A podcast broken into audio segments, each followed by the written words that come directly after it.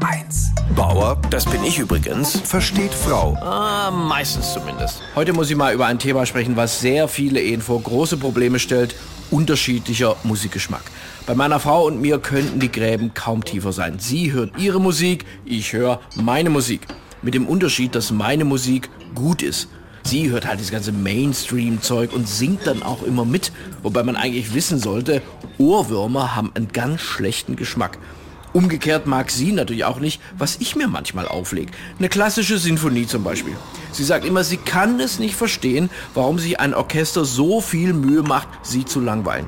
Mit meinem Nachbarn bin ich deswegen ja übrigens auch überkreuzt. Der hört immer Schlager.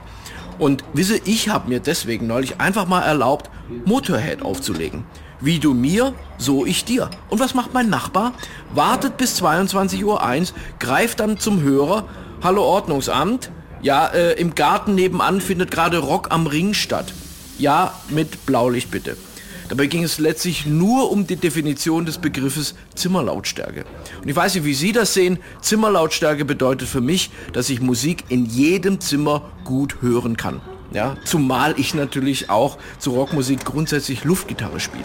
Ich sage immer, lass mir das doch. Solange ich die Klobürste nicht als Mikrofon benutze, ist doch alles in Ordnung. Und da kann ich auch die Frauen nur bitten, dass sie für uns Männer ein bisschen mehr Verständnis zeigen. Das Luftgitarrespiel ist für einen Mann eminent wichtig. Es hilft ihm bei seiner musikalischen Späterziehung. Weil, seien wir doch mal ehrlich, den einzigen Bezug, den ein Mann heute noch zu irgendeinem Musikinstrument hat, er sitzt als Arschgeige im Büro. Bauer versteht Frau. Auch als Podcast auf hr1.de. HR1, genau meins.